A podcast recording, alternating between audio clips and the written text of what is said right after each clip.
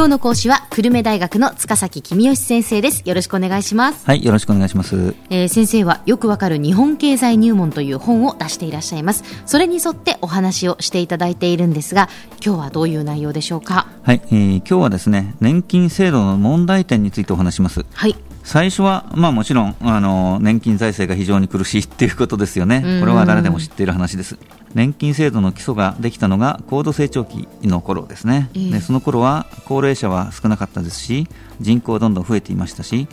少子高齢化なんていうのはあほとんど誰も意識をしていませんでした。したがって多くの現役世代が少数の高齢者を支えるという前提でシステムが出来上がってたわけですね。はい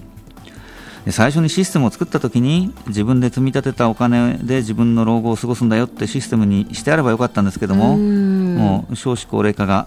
あ進んでしまってからあやり直すってわけにいかないので、まあ、残念なことですね。ここが難しいところですよね、ね、だから制度ができた時ともう事情が変わってしまったっていうことですよね、えー、そうです。現役世代の人数と高齢者の人数の比率が大きく変わっちゃったわけですね、はい。で今後もこうした傾向は続きます、まあ、少子化がもし止まったとしても今後生まれてくる赤ちゃんが将来年金を支払い始めるまではだいぶ長い時間かかるので、えー、その間はずっと年金財政が苦しくなり続けるわけですね。そこでですね、あの現役が払う年金保険料を少しずつたくさん払うようにしていこうとかですね、あるいは高齢者が厚生年金をもらえるようになる年齢を少しずつ引き上げていこうとかですね、まあ、いろんなことが決まっています。はいで今後、まあ、我々大人たちが老後に年金をどのぐらいもらえるかということは日本経済が元気になって現役世代の給料が上がっていくかどうかにかかっていますと、はい、でさらに長い目で見て今の若者とか子どもたちが年金を受け取れるかどうかっていうことになると少子化が止まるかどうかっていうことにかかっているということですね。まあ、経済がどんどん成長して、えー、しかも少子化が止まるっていうことが最も望ましいわけで、えー、まあそうなることを祈りましょうとしか言いようがないですね。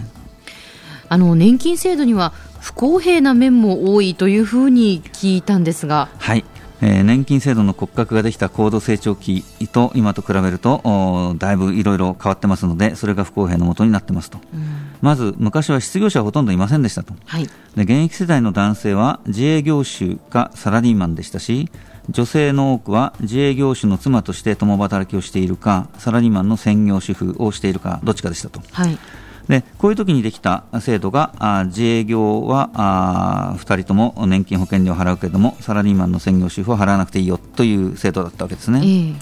しかしその後女性の社会進出が進んで夫婦2人ともサラリーマンという場合そういうケース増えてきましたけれどもそういうケースは2人とも年金を払うわけです、はい、ですから専業主婦に比べて不公平感ありますよね、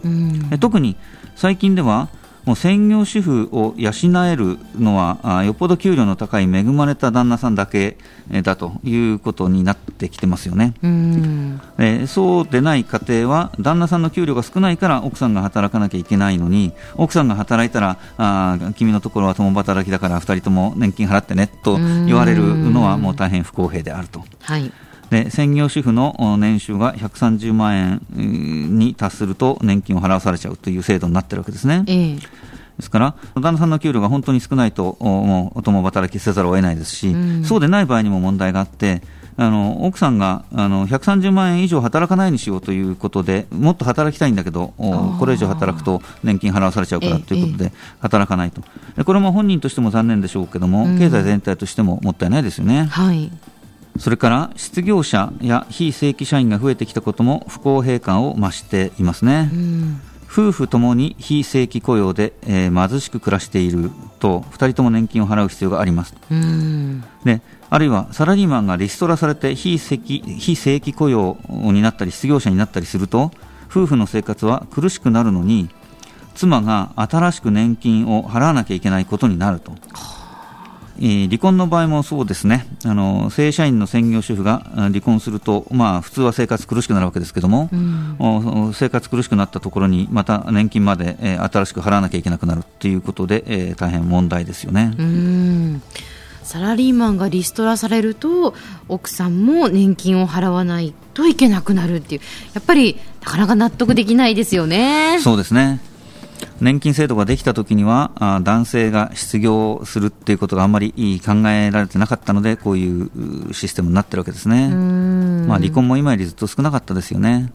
だからこうした格差があんまり問題にならなかったんですけどもその後社会が変化して、えー、制度が変わっていないことが問題なんですね。やっぱりこう事情が変わった時代が変わったから不公平というのが出てきたっていうことですか？そうですねまあ、あの私あの、大学で学生に接しているわけですけれども、えー、学生に接してて思うのは、二十歳になると学生も年金を払わなきゃいけないわけですね。はい。でまあ、あのどうしてもっていう場合には待ってはくれるんですけども、まあ、どうせいつか払わなきゃいけないわけです、ええ、で奨学金を借りてアルバイトをしてなんとか生活している彼らが年金を払っているのに正社員の専業主婦が年金を払っていないというのはちょっと彼らかわいそうな気がしますね。うんまあ、サラリーマンが専業主婦を養うのが当然であった時代の制度が今でも残ってるからこういうことになってるわけですね。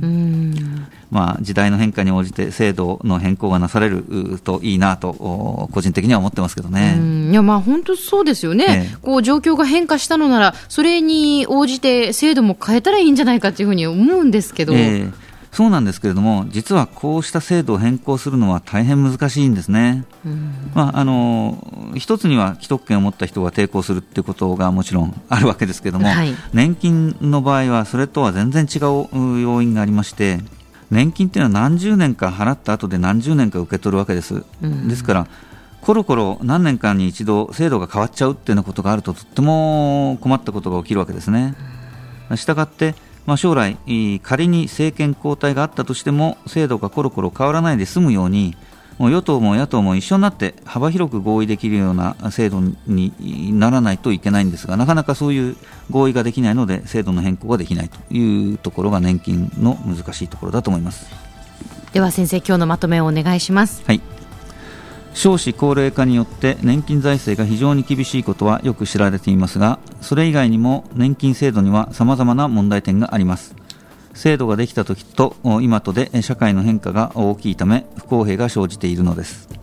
今日の講師は久留米大学の塚崎公義先生でした。どうもありがとうございました。はいありがとうございました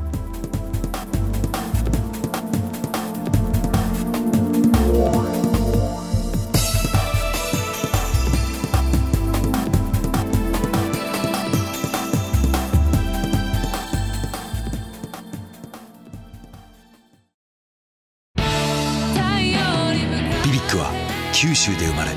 九州の人たちに光を届けています。九州のお客様が光り輝くように。それが QTnet の変わらない思いです。キラキラつながる QTnet。